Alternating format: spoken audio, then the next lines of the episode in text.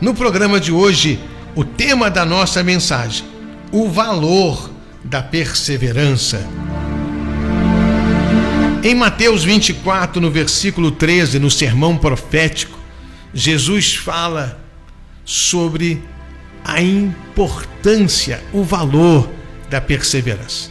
Aquele que perseverar até o fim, esse será salvo. Perseverar até o fim, sem desanimar.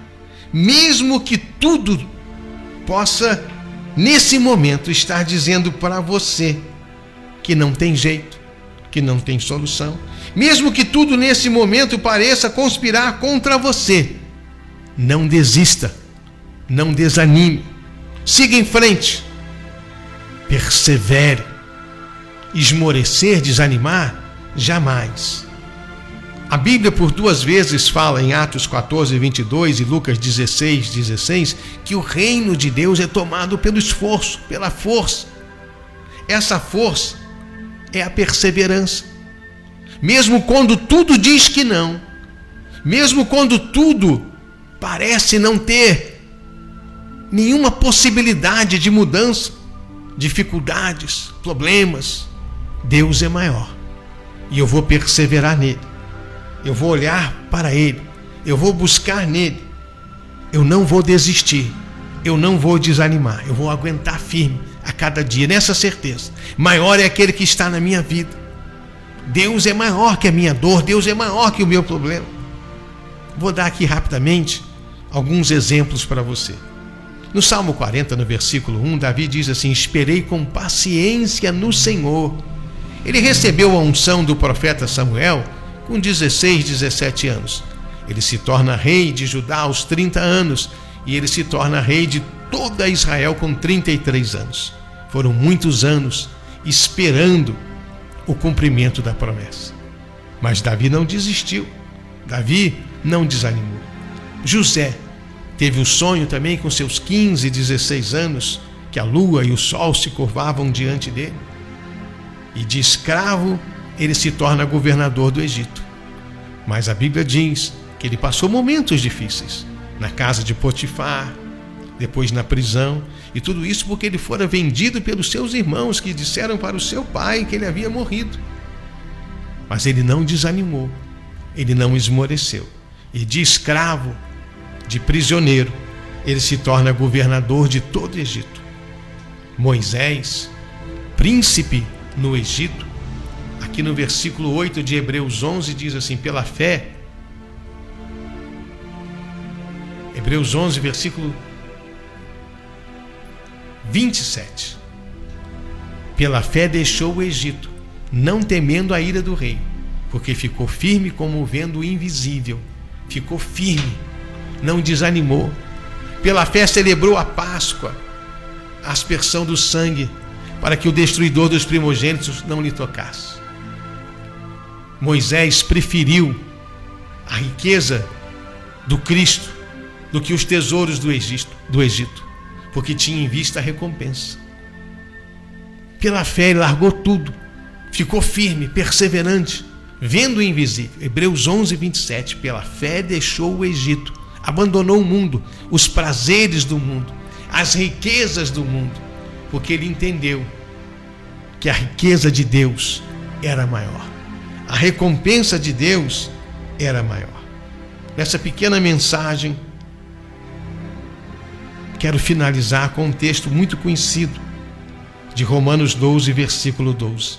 Alegrai-vos na esperança, seja paciente na, hora, na tribulação e perseverante na oração alegrar-se na esperança. Cristo em nós é a esperança da glória. Foi isso que Moisés fez. Vou ler novamente Hebreus 11, 27. Ele deixou o Egito não temendo a ira do rei de Faraó, ficou firme, vendo o invisível.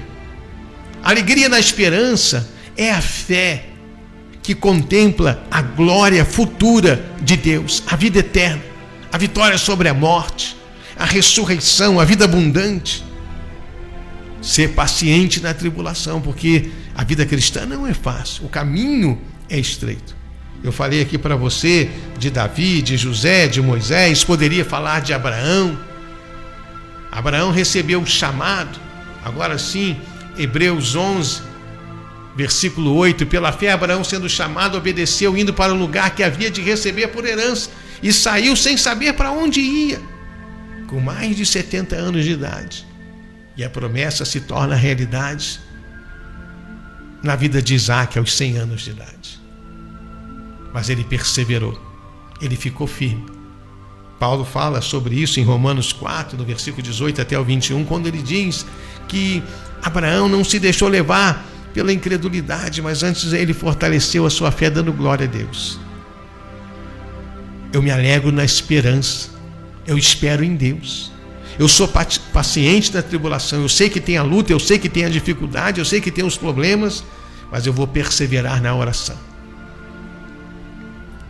A importância da perseverança, a vitória da fé perseverante, o valor da perseverança está nisso. Eu não vou desistir de orar.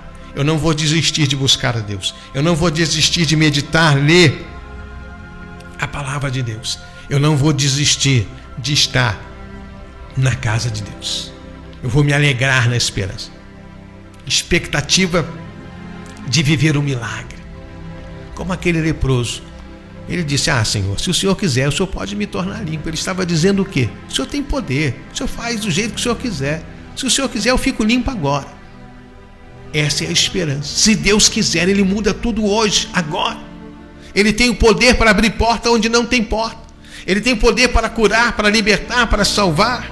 Ele é o mesmo ontem, hoje e será para todos sempre. Foi isso que Moisés entendeu. Ele era príncipe do Egito, vivia no palácio de Faraó, mas ele viu o invisível, ficou firme nisso. Ele entendeu que a glória de Deus era maior que a glória de Faraó. Ei, é isso que Deus quer falar para você, para nós nessa manhã. A glória de Deus, o poder de Deus é maior que a glória do mundo. Então vou ficar firme, aguentar firme, vendo o invisível. Essa é a fé que crê no incrível, vê o invisível e recebe o impossível de Deus. Essa é a vitória, o valor, a importância de ser um crente, um cristão, um discípulo fiel e perseverante. Não vou desistir, não vou desanimar, ainda que tudo hoje possa ser contrário. Ainda que hoje tudo pareça estar conspirando contra você. São tantos levantes, mas maior é Deus. Eu não vou desistir.